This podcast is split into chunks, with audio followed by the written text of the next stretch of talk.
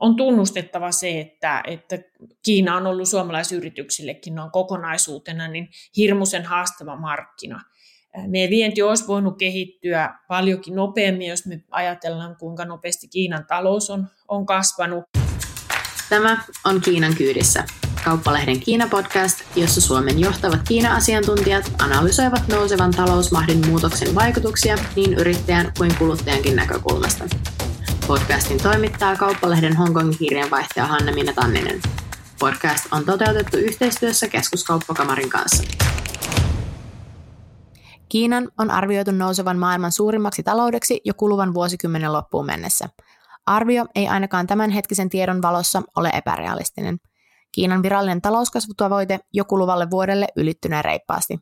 Tällä viikolla julkaistujen maan virallisten vienti- ja talouskasvulukujen mukaan Kiina ponnistaa koronakriisistä vauhtia, josta voidaan vain haaveilla Suomessa ja muualla länsimaissa. Toisaalta vuosien 2021 ja 2025 välillä toteutettava Kiinan uusin 5-vuotissuunnitelma painottaa merkittävästi maan teknologiaomavaraisuutta. Mitä Kiinan talouskasvu tarkoittaa maailmanjärjestykselle? Mitä haasteita Kiina kohtaa kasvutavoitteisiinsa pääsemiseksi? Onko Kiinan mahdollista samalla saavuttaa itse asettamansa hiilineutraaliustavoite vuoteen 2060 mennessä? Minkälaisia haasteita ja mahdollisuuksia tämä luo suomalaisille yrityksille ja kuluttajille? Tämä jakso on nauhoitettu 13. huhtikuuta 2021. Tervetuloa mukaan! Tämänkertaiseen jaksoon olemme saaneet vieraaksemme Tuuli Koivun, joka on tehnyt pitkän uran ekonomistina muun muassa Suomen Pankissa ja Euroopan keskuspankissa. Hän toimii tällä hetkellä Nordean pääekonomistina. Tervetuloa mukaan ja kiitos, kun olet tullut meidän podcastiimme vieraaksi. Kiitos kutsusta. Ennen kuin mennään näihin virallisiin kysymyksiin, niin minkälainen tai kuinka kauan olet seurannut ja tutkinut Kiinaa ja minkälainen Kiinatausta sinulla on? No mä oon aloittanut Kiina-hommat vuonna 2003, että kyllähän tässä aika monta vuotta on vierähtänyt. 8 vuotta melkein päätoimisesti toimin Kiina-ekonomistina ja nyt sitten viime vuosina se kulkee niin kuin isona osana maailman talouden seurantaa.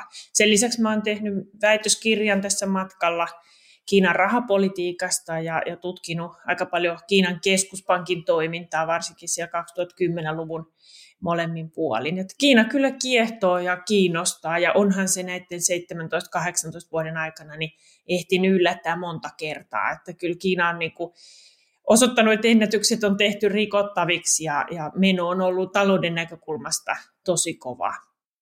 Yksi Kiinan poikkeuksellisista talouden erityispiirteistä on se, että Kiina itse kyllä seuraa omia talouskasvutavoitteitaan ja asettaa talouskasvutavoitteitaan tiettyjen vuosien päähän. Yksi Kiinan tavoitteista on kaksinkertaistaa maan bruttokansantuote vuoteen 2035 mennessä, kun sitä verrataan vuoden 2020 kasvuun. On laskettu, että tämä vaatisi noin 5% vuosittaista talouskasvua. OECD näkee Kiinan talouskasvun yltyvän vuonna 2021 jopa 7,8% kasvuun. Mistä Kiinan kasvu tulee, miltä talouden sektoreilta ja mihin kaikkeen se sitten heijastuu maailmantaloudessa? Joo, ensin täytyy tietenkin todeta, että se kaksinkertaistamistavoite vuoteen 2035 mennessä on äärimmäisen kova. Eli kyllähän Kiina on siinä mielessä niin kuin Euroopan talouksiin lähellä, että väestö ikääntyy kovaa vauhtia, työvoima ei kasva, vaan supistuu. Ja silloin se talouskasvun ainoa lähde oikeastaan on se, että joko lisätään päivittäistä työaikaa, joka se ei ole helppoa ei Euroopassa eikä Kiinassa, tai lisätään sitten sen väestön osuutta porukasta, joka käy töissä, sekään ei ole kovin helppoa kummassakaan maa-alueessa, ja näin ollen melkeinpä ainoaksi kasvun lähteeksi ja sitten se tehokkuuden lisääminen. Ja siinähän tietenkin Kiina erottuu länsimaista vielä, että Kiinan tuottavuuden taso on hyvin matala, voisi näinkin sanoa, monilla aloilla. Tarkoittaa sitä, että koulutustaso on matala, sitä kautta aika paljon on vielä ihmisiä esimerkiksi maaseudulla, näitä siirtotyöläisiä ja niin edelleen. Ja jos siellä sitten aina miljoonien ihmisten työpaikka vuosittain siirtyy kaupunkiin ja koulutuksen myötä niin kuin korkeamman tuottavuuden tason työpaikka, niin se ikään kuin puoliautomaattisesti luo sitä kasvua. Se ei ole mitenkään helppoa. Meillähän on paljon tietenkin kehittyviä talouksia ja kehitysmaita maailmassa, joka ei onnistu nousemaan tällä teknologian portaikolla, mutta Kiina on osoittanut olevansa siinä hyvin kyvykäs. Mutta siinä tietenkin hyvin tärkeää on se, että Kiina omaksuu käytäntöjä, oli ne sitten vaikka firmoissa johtamiskäytäntöjä tai teknologiaa ympäri maailmaa, pystyy todennäköisesti kehittämään sitä yhä enemmän myös itse, ja siihenhän Kiina on tosi kunnianhimoinen. Tällaisista kaikennäköisistä lähteistä sitä tuottavuuskehitystä syntyy. No sektoreita, jos me ajatellaan, niin kyllä, jotta näihin kaksinkertaistamistavoitteisiin päästään, niin sitä kasvua pitää syntyä kaikilla aloilla, mutta totta kai Kiinan talous on ollut aika teollisuusriippuvainen ja varmasti pitkässä juoksussa niin palvelusektorin osuus tulee edelleen nousemaan. Nythän tämä uusi 5-vuotissuunnitelma on siitä mielessä hirveän kiinnostava, että se ikään kuin uudelleen kohottaa tai palauttaa teollisuuden arvon ja nostaa teollisuuden uudestaan niin kuin sellaiseksi kruununjalokiveksi tai vähän jalustallekin ja pyrkii turvaamaan nimenomaan teollisuuden kasvun tulevina vuosina. Mutta kyllä sellainen pidemmän aikavälillä, jos puhutaan 15 vuodesta, niin kyllä mä luulen, että palvelusektori, sen osuus ilman muuta siinä taloudessa kasvaa. Kun maailman suurin talous lähtee tuplaamaan omaa kokoaan ja varsinkin jos se nyt tässä seuraavalla keskipitkällä aikavälillä painottaa erityisesti teollisuustuotantoa, niin se sitten varmasti vaikuttaa raaka-aineiden hintoihin tai teollisuustuotteiden hintoihin tai muihin vastaaviin. Kyllä, kyllä. Tutkimuksetkin osoittaa, että oikeastaan tuossa finanssikriisin kieppeissä tuli sellainen käänne, että Kiinan osuus monen raaka-aineen, metallien esimerkiksi energian osalta, nousi aika määräävänkin asemaan maailmassa, ja sen jälkeen niin hinnat on määräytynyt hyvin vahvasti Kiinan talouspolitiikan mukaan ja sitä kautta suhdanteiden mukaan. Ja kyllä nyt näyttää siltä, että tämä trendi vaan tulee vahvistumaan. Eli Kiinan osuus monen metallin kulutuksesta on yli 50% ja sillä on tosi määräävä asema. Aina silloin, kun Kiinassa menee lujaa, erityisesti ruokitaan investointeja tällaisilla elvytysohjelmilla, niin kuin vaikka sitten koronakriisin jälkeen viime vuonna, niin se yleensä nostaa metallin hintoja, ja tällainen yläsuuntainen liikehän nähtiin myös viime vuoden kesästä alkaen noissa metallihinnoissa. Jos katsotaan vielä hetken aikaa siitä näkökulmasta, että Kiinan talous nyt kasvaa näiden suunnitelmien ja ennusteiden mukaan. Kiinan on arvioitu olevan kokoluokaltaan maailman suurin talous jopa jo vuoteen 2028 mennessä. Kiinan kasvun on arvioitu tuovan lähes viidenneksen vuosien 2021-2026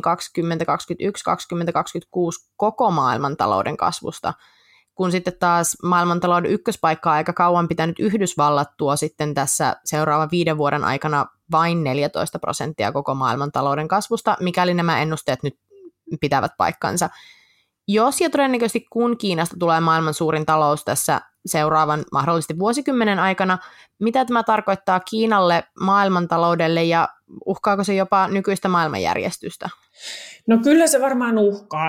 Politiikan tutkijat ja geopolitiikan tutkijat tietenkin osaa kertoa siitä sitten vähän monipuolisemmin, mutta kyllä tämä Kiinan nousu viimeiset 20 vuotta on jossain määrin ollut ehkä sekoittamassakin maailman talousjärjestystäkin. Se on ollut ehdottomasti positiivinen asia. Me ollaan saatu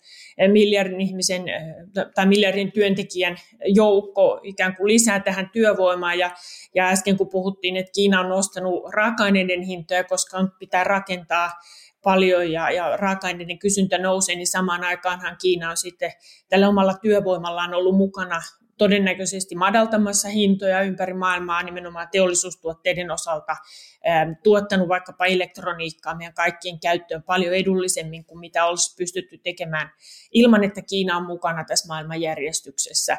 Ja se on tuonut jonkunnäköisiä deflaatiopaineita, hidastanut inflaatioa ehkä sitäkin kautta, että me ollaan pelätty, että tehtaat siirtyy sinne halvemman tuotantokustannusten maahan. Ja se on mullistanut työmarkkinoita varmasti jo 2000-luvulta alkaen niin USAssa kuin euroalueella, ja silloin oli monia vaikutuksia. No nyt sitten kun katsotaan eteenpäin, niin Kiina tosiaan voi jo tämän vuosikymmenen lopulla kammotella suurimman talouden paikasta ja nousta USA:n ohi. Ja kyllähän tässä tietenkin, niin kuin jos vähän talouden ulkopuoleltakin haluaa valottaa, niin paljon varmasti sotilasmahteihin liittyen esimerkiksi, niin kyllähän rahalla saa ja hevosella pääsee, että kyllä kaikki tällaiset isot voimasiirtymät on tällä hetkellä varmasti liikkeellä ja mannerlaatat ikään kuin liikkuu siltäkin näkökulmasta.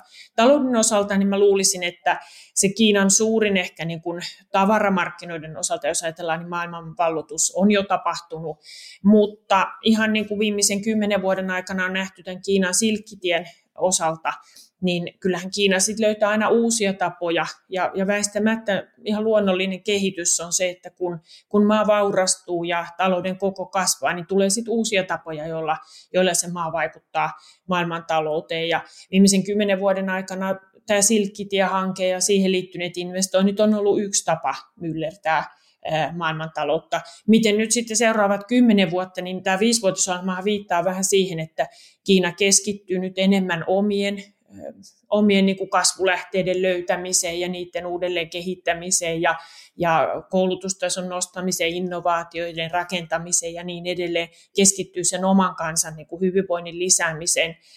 Mutta kyllä siitä varmasti myös läikevaikutuksia on tänne meille muille. Se on ilman muuta, mä haluaisin edelleen korostaa sitä, että meillä on iso markkina, joka kasvaa, niin kyllähän sen pitäisi niin kuin lisätä kaikkien vaurautta, mutta kyllähän taloustutkijat on totta kai vähän oppivuosien jälkeenkin tullut siihen tulokseen, että ihan kaikkien niin kuin sääntöjen mukaan se globalisaatio ei ole tapahtunut, ja meillä on länsimaissakin tietenkin suuri joukko ihmisiä, jotka on joutunut sitten globalisaation jonkunnäköiseksi maksajiksikin. Koska Kiina on maailman väkirikkain maa, on ihan odotettavaa, että siitä tulee myös maailman suurin talous. Yhtenä Kiinan muista tavoitteista on kehittää Kiinasta korkean tulotason maa vuoden 2025 loppuun mennessä.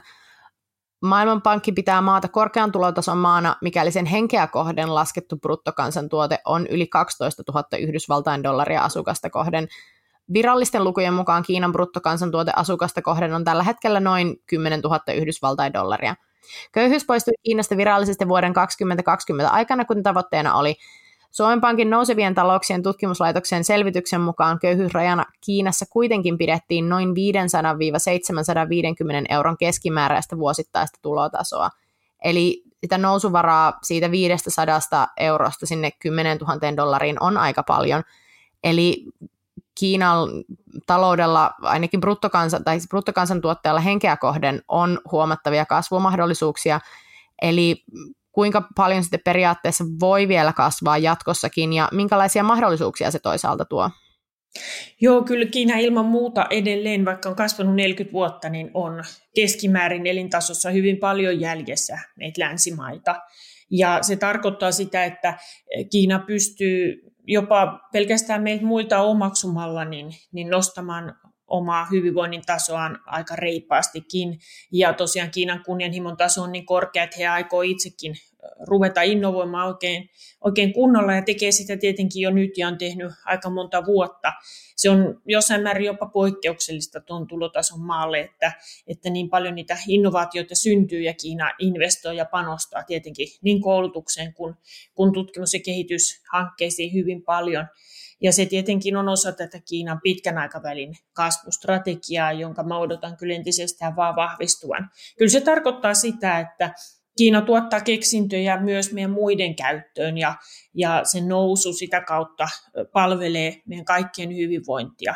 Toki tässä sitten, kun aletaan miettiä, että minkälaisen yhdistelmän Kiina onnistuu luomaan, jos PKT pitää kaksinkertaistaa vuoteen 35 mennessä, hiilineutraalisuutta tavoitellaan vuoteen 2060 mennessä, niin väistämättä nämä tavoitteet on aikamoisessa, niin kuin, ei ehkä ristiriidassa, mutta niiden välinen sidos on aika hurjan kuuloinen, ja tarkoittaa sitä, että energian kulutus per nokka Kiinassa väistämättä tulee rajusti kasvamaan jatkossa hyvinvoinnin tason noustessa, ja siihen sitten totta kai on pakko yhdistää tiukka ilmastopolitiikka, ilmastotavoitteet, ja se tekee tästä Kiinan noususta entistä kunnianhimoisemman, ja on tietenkin hirveän tärkeää, että kyllähän me ollaan nyt nähty ja kaikki tiedostaa sen, että Kiinan kokoisen maan nousu meikäläisten elintasolle ilman, että ilmastoasioita pystytään ratkomaan, niin on likimain mahdottomuus.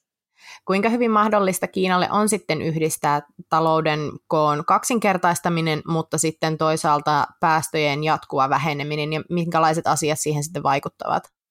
Kyllä tässä varmaan niin kuin teknologiaa huudetaan kovasti apuun. Että Kiinan tavoite on se, että päästöt olisi korkeimmillaan viimeistään vuonna 2030 ja lähtisi siitä sitten aika nopeaan laskuun. Nyt tämä 5-vuotisohjelma asettaa ilmastolle ja ympäristölle erinäköisiä tavoitteita. Ne ei ollut ehkä ihan niin kunnianhimoisia kuin moni toivo. Ne lukujen valossa näyttää sille, että ne on kohtuullisen helppokin saavuttaa, mutta nykyisellä trendillä tosiaan niin se 2060 hiilineutraalisuus pysyy vielä hyvin, hyvin kaukaisena tavoitteena ja ilman muuta tarvitaan valtava määrä uusia toimia, jotta niihin päästään. Huolta on herättänyt tietenkin viimeisen vuoden aikana myös se, että kun koronakriisi iski Kiinaan, niin sitten tämä talouskasvutavoite ja työpaikkojen määrän luominen, vakauden säilyttäminen meni tietenkin heittämällä kaikkien ympäristötavoitteiden ohi. Tarkoitti sitä, että rakennettiin aika paljon uutta hiilivoimaa ja niin poispäin. Ja ympäristötavoitteet joutui väistymään tosiaan näiden kasvutavoitteiden taakse. Nyt jatkossa niin maailmalle ei ole ehkä varaa enää tämän näköiseen Kiinaan ja meidän täytyy tietenkin yhteistyössä Kiinan kanssa niin kehittää näitä ratkaisuja. Ja ehkä yksi sellainen motivaatio myös länsimaisille yrityksille kehittää nimenomaan ympäristöteknologiaa on se, että meillä on valtava markkina ympäristöteknologialle, ei vain Kiinassa, mutta esimerkiksi myös Intiassa. Ja siellä on niin kuin yhteensä 3 miljardia ihmistä, jotka tarvitsevat näitä ratkaisuja ihan väistämättä. Ja Kiinalla varsinkin niin on kyllä potentiaali myös hankkia ja ostaa tätä teknologiaa, miksei kehittää itsekin, niin kuin on vaikka aurinkopaneeleiden osalta nähty. Ja Kiinan ympäristötoimet on tietenkin ihan välttämätön. Ja kohta, jos jutellaan lisää vielä maailmanjärjestyksestä, niin tokihan tämä ilmastonmuutos liimaa myös maita yhteen ja talouksia yhteen, vaikka niitä irtirepiviäkin voimia on. Jos vielä keskustellaan hetki tästä Kiinan talouskasvun tavoitteisiin pääsemisestä. Sanoit tuossa aikaisemmin, että Kiinasta on tullut hirvittävän paljon uutta työvoimaa markkinoille, mutta se sitten kohtaa haasteita lähivuosina ja lähivuosikymmeninä. Osittain vuonna 2016 päättyneestä yhden lapsen politiikasta johtuen Kiinan syntyvyys ja huoltosuhde tulevat heikkenemään merkittävästi jatkossa. Kiinassa on tällä hetkellä noin 34 miljoonaa miestä enemmän kuin naista, mikä on yhtä suuri määrä kuin Alankomaissa, Belgiassa ja Suomessa on yhteensä asukkaita, miehiä ja naisia. Maailman talousfoorumin arvion mukaan vuonna 2019 Kiinassa oli 115 miestä 100 naista kohden, kun normaalina suhteena pidetään noin 105 miestä 100 naista kohden, eli luku on yksi maailman korkeimmista. Samoin Kiinan sosiaaliturva, eläkejärjestelmä ja julkinen terveydenhuolto kaipaavat vielä huomattavasti kehittämistä. Eli mitä muita tämmöisiä niin kuin väestörakenteellisia ja yhteiskunnallisia haasteita Kiinalla on tämän talouden kasvamisen kanssa? No aika paljon puhutaan nyt siitä, että miten Kiina lähtee uudistamaan omaa eläkejärjestelmää. Se olisi tietenkin jonkunnäköinen vastaus tähän ikääntyvään työvoimaan ja supistuvaan työvoimaan, mutta toki sekään ei mikään ihan niin kuin helppo lääke ole siinä mielessä, että vaikka virallinen eläkeikä Kiinassa on tosi matala, naisille saattaa olla 55, miehille 60, niin kyllähän moni tekee töitä paljon pidempään ja se, että eläkeikää sitten noista virallisista luvuista nostetaan, niin ei automaattisesti tarkoita sitä, että Kiinan työvoima ihan samassa suhteessa kasvaa, mutta ilman muuta se tarjoaisi niin kuin ehkä pientä helpotusta tähän supistuvan työvoiman ongelmaan. Mainitsit, että sosiaaliset turvaverkot on Kiinassa tosi heikot, ja niin ne on kaikissa vertailuissa, kun Kiinaa verrataan saman tulotason maihin, siis nouseviin talouksiin, niin julkisesti käytetyt rahasummat terveydenhuoltoon, eläkkeeseen, koulutukseen on huomattavasti pienemmät kuin saman tulotason maissa. Sille asialle ei ole tapahtunut oikeastaan mitään näiden mun 17-18 vuoden aikana. Se on ollut mulle itsellenikin jonkunnäköinen pettymys, koska ihan vain talouskasvun näkökulmasta niin jonkunnäköinen hukkaresurssi ja usein ajatellaan olevan se, että kiinalaiset kotitaloudet joutuu koko ajan säästämään aika paljon, laittamaan pahan päivän varalle maailman ennätyksen verran rahaa ja säästöjä, ja se on kaikki pois siitä talouden rattaista. Se on ehkä johtanut myös sitten jossain määrin yliinvestointeihin, kun ne säästöt on pitänyt johonkin kanavoida, ja niitä ei ole päästetty sieltä Kiinan rajojen ulkopuolelle, ja ehkä jonkunnäköisiä sitten tosiaan tuottamattomiakin investointeja on aika paljon tehty kaikennäköisten tilastojen ja tietojen mukaan.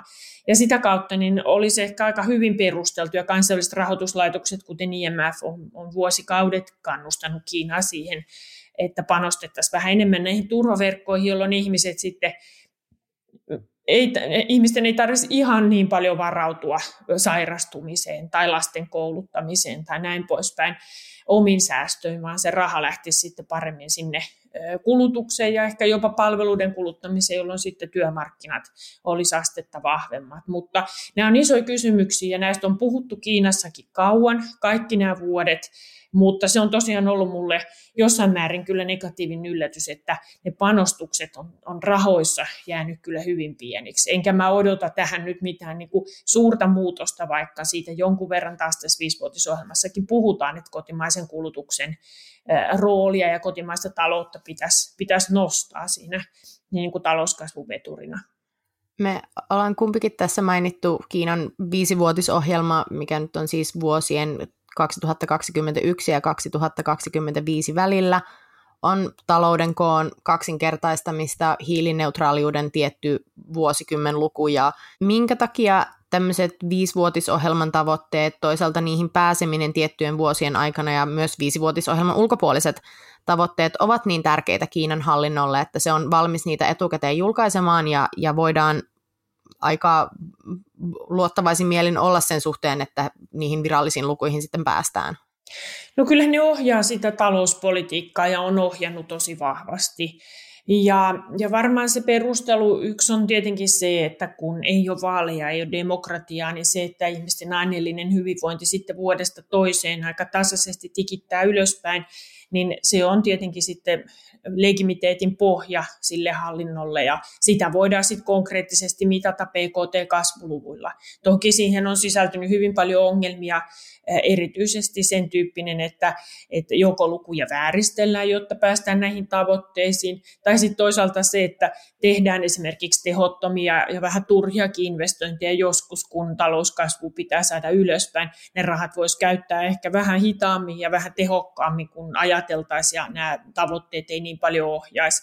Se, mikä on positiivista, on, että tälle vuodellehan on nyt asetettu se reippaan 6% tavoite, mikä on aika matalakin verrattuna siihen, että kasvuluku hyvin suurella todennäköisyydellä tulee alkamaan esimerkiksi 8% johtuen siitä, että viime vuoden kehitys oli se alkuvuoden kehitys heikko koronasta johtuen. Mutta sitten tässä 5-vuotisohjelmassa minkä näköistä kasvutavoitetta suoraan ei ole.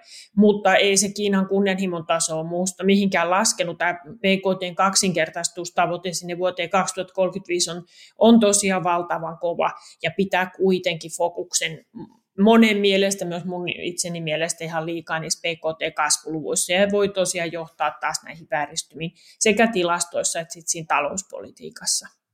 Kiinan hallinnon työraportin mukaan muita tavoitteita on muun muassa 11 miljoonan uuden työpaikan luominen kaupunkialueelle, mutta sitten taas toisaalta Kiina mittaa työttömyyttä esimerkiksi juuri pelkästään kaupunkialueella. Kuten tuossa sanoit, niin niiden lukujen luotettavuudesta keskustellaan aina, kun niitä julkaistaan, miten luotettavina lukuja voidaan pitää, ja sitten näin Kiinan markkinaa seuraavana ekonomistina, niin miten sä sitten itse muun muassa arvioit näitä lukuja? No kyllä työmarkkinatilastot on ollut se ehkä pahin murheenkryyni kaikki nämä vuodet. Se, mitä mä oon yrittänyt väistää huonoja tilastoja on niin kuin marginaaliset kyselyt, joita mä pystyn yrityksille tekemään. Onko vaikea rekrytoida, paljon palkat nousee ja näin poispäin, mutta toki siinäkin pystyy raapasemaan vaan pintaa, ja esimerkiksi suomalaiset yritykset Kiinassa toimii lopulta tietenkin eniten siellä teollisuudessa, ja se on työmarkkinoista kuitenkin sitten vaan yksi osa nähdä sitä kehitystä, mutta se ehkä kertoo jotain siitä, että miten ihmisvirrat liikkuu vaikkapa maaseudun ja kaupunkien välillä ja minkälainen asema siirtotyöläisillä kussakin ajanjaksossa on. Mutta kyllähän työmarkkinatilastot on ehdottomasti suuri murheenkryyni ja ihan näitä megaluokan trendejä, niiden arvioiminen joskus ihan mahdotonta. Esimerkiksi tilastot siitä, että kuinka suuri osa kiinalaisista saa maataloudesta elannon, niin muutama vuosi sitten osoitti, että se osuus oli laskenut jo reippaasti 20% ja siitä sitten laskeskeltiin, että ei kovin montaa vuotta mene enää, kun se muuttoliike maalta kaupunkeihin hidastuu huomattavasti tai jopa tyssää, mutta kas kummaa, niitä tilastoja on nyt muuteltu aika paljon sitten vuosien jälkeen ja nyt se suhdeluku on taas paljon korkeampi. Et ihan tällaiset niin kuin suurenkin megaluokan vääristymät on mahdollisia ja johtopäätösten teko on tosi vaikeaa. Se on vaan niin kuin tunnustettava tosiseikka, että eihän me niin kuin Kiinan taloudesta ollenkaan tiedetä sillä tarkkuudella, kun meidän pitäisi tietää. Mutta toisaalta mä sitä aina vähän rauhoittelen, että ei se nyt... Varmaan kasvutilastoja on vääristelty, mutta kyllähän me kaikki silminkin nähdään, että se kehitys on ollut niin rannikon kaupungeissa kuin siellä sisämaan kaupungeissa, niin on ollut kyllä aivan huimaa, että eihän se kaikki mitään tilastovääristelmää ole. Mutta se on sellaista tasapainottelua, kuvan luomista, yrityksiltä kyselemistä. Pitää katsoa paljon eri tilastoja, jotta se kokonaiskuva löytyy.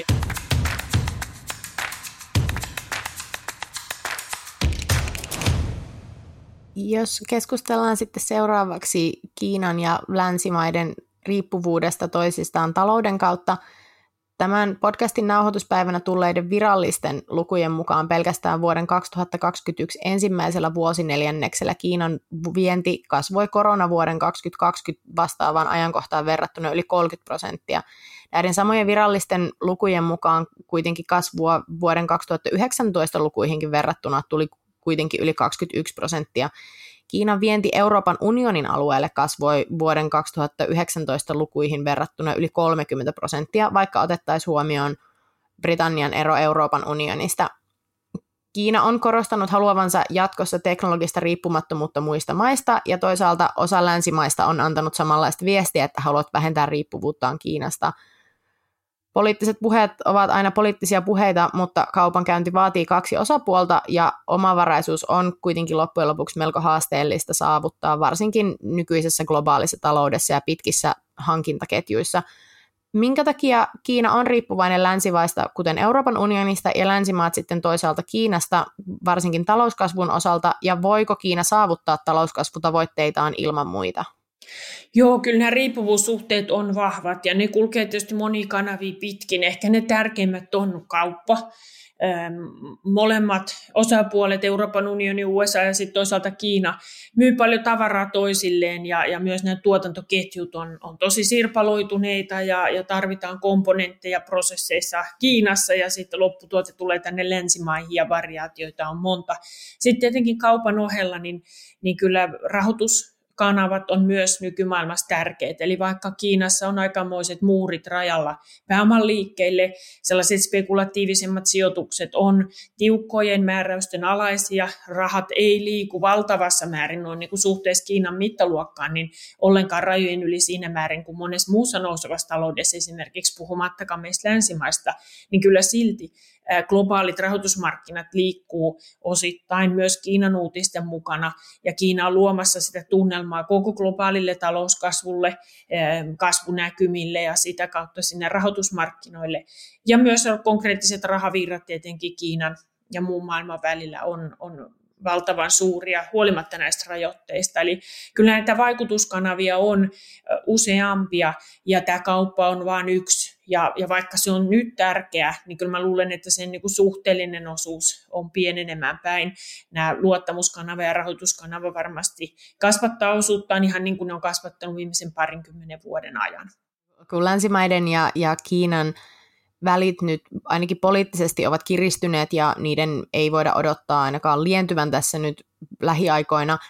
Luuletko, että kuitenkin tämä taloudellinen, näiden kahden alueen taloudellinen riippuvuus toisistaan kuitenkin ehkä mahdollisesti vaikuttaa siihen, että kuinka pahasti nämä välit voivat kiristyä.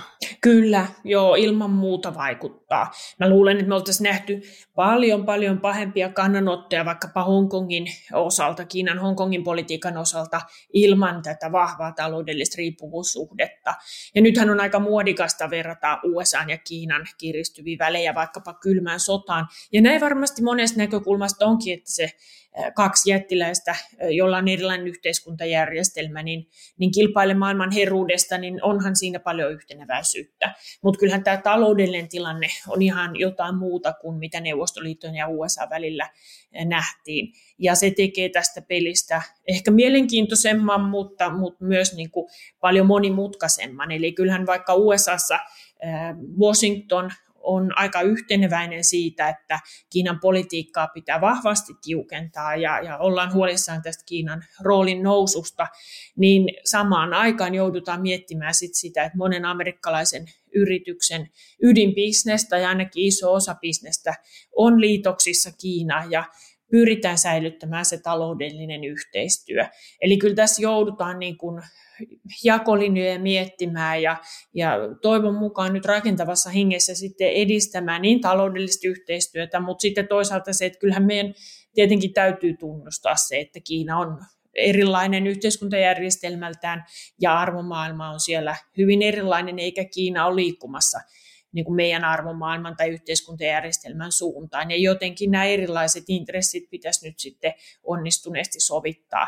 Kyllähän tässä moni länsimainen yrityskin joutuu valitettavasti, niin kuin viime viikkoinakin on kasvavassa määrin nähty, niin puhjakuoren väliin, kun yritetään pitää sekä länsimäinen kuluttaja tyytyväisenä, että sitten Peking ja Kiinan johto tyytyväisenä ja rauhallisena, eikä herättää siellä mitään vastakarvaa. Että kyllä tämä niin kuin monelle ihan yritystasollakin on hyvin haastava tilanne.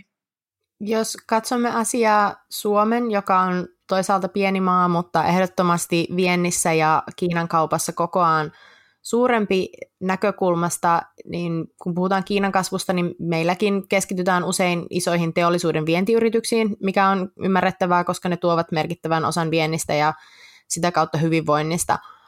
Mutta jos katsotaan tätä asiaa ihan kaiken kokoisten suomalaisyritysten näkökulmasta, niin mitä mahdollisuuksia ja haasteita Kiinan talouskasvu voi parhaillaan tuoda yleisesti ja ehkä muutamalla tämmöisellä avainsektorilla? Kyllähän Kiina tarjoaa tosi paljon mahdollisuuksia. On päivän selvää, että monella alalla, korkean teknologian aloilla, ympäristöteknologiassa ehkä erityisesti, niin Kiina tosiaan hamuaa kaikki mahdolliset ratkaisut maailmasta.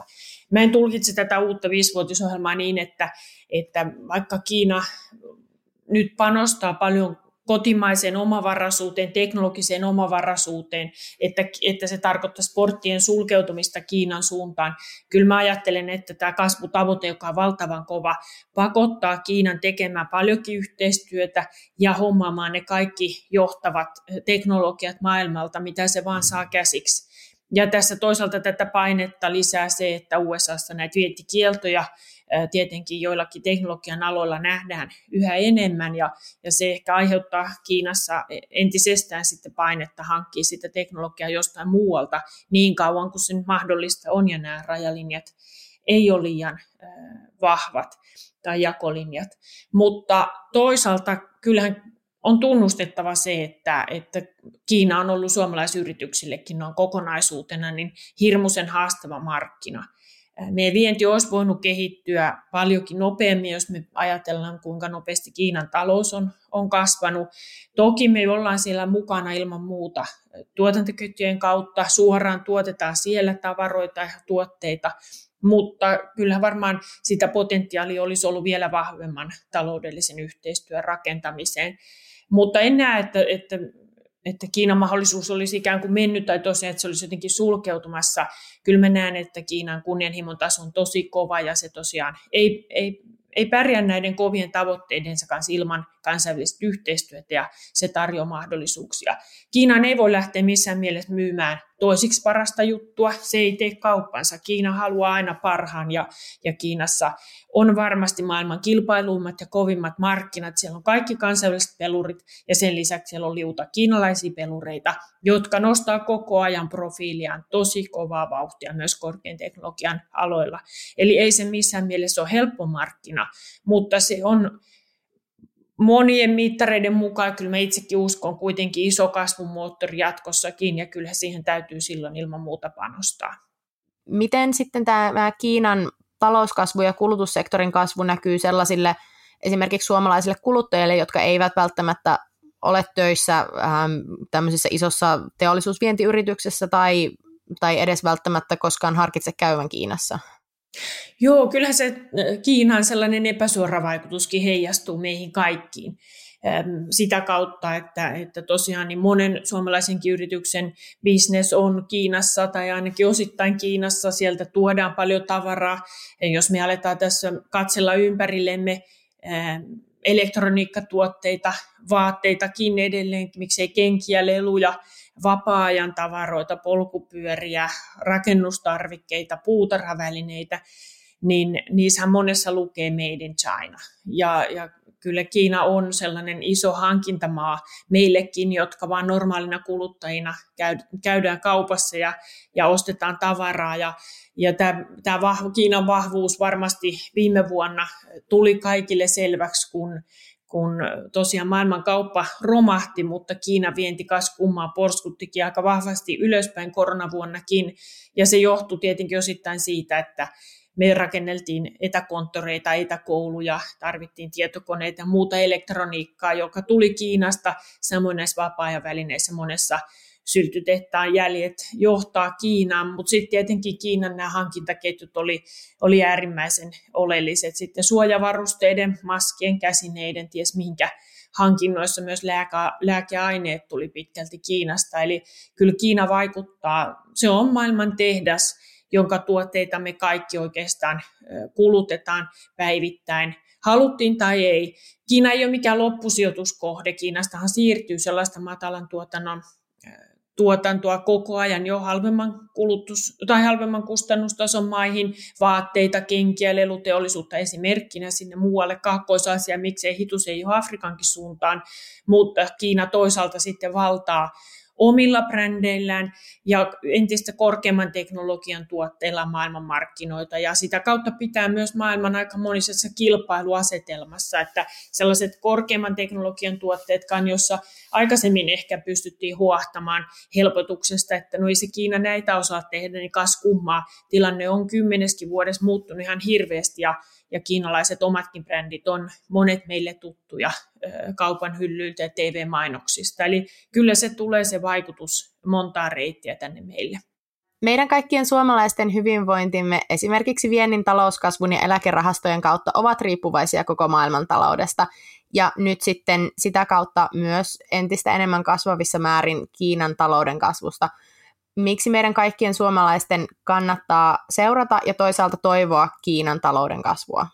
No kyllä maailmantalous on sellainen yhteinen kakku, jota me kaikki sitten jaetaan, ja se, että yhdellä maalla menee hyvin, niin yleensä aina heijastuu positiivisesti kaikkiin muihinkin maihin.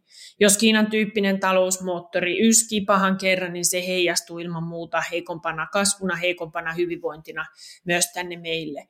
Ja nyt tietenkin tämä ilmastonmuutosasia tulee tähän rinnalle. Meillä ei ole rahaa ratkoa näitä ongelmia, jos emme samaan aikaan kasveta uuden teknologian myötä. Mä ainakin uskon näin, että sellainen näivettymisen tie, jota kokeiltiin tuossa koronakriisissä, niin loppujen lopuksi aika vähän vähensi niitä päästöjä suhteessa siihen, mihin me pystytään, jos me terveesti kasvetaan korkeamman teknologian osalta ja pystytään sitä kautta ratkomaan näitä ongelmia. Eli kyllä Kiinan hyvinvoinnin nousu ilman muuta on meille kaikille plussaa. Kiitoksia erittäin kovasti haastattelusta ja kun tulit mukaan meidän Kiinan kyydissä podcastiimme. Podcastin kaikki jaksot löytyvät osoitteesta kl.fi/kiina sekä Spotifysta, Soundcloudista, iTunesista, Google Podcastista ja Alma Talentin äänikirjapalvelusta. Tämä oli Kiinan kyydissä. Täällä Hanna-Mina Tanninen, Hongkong.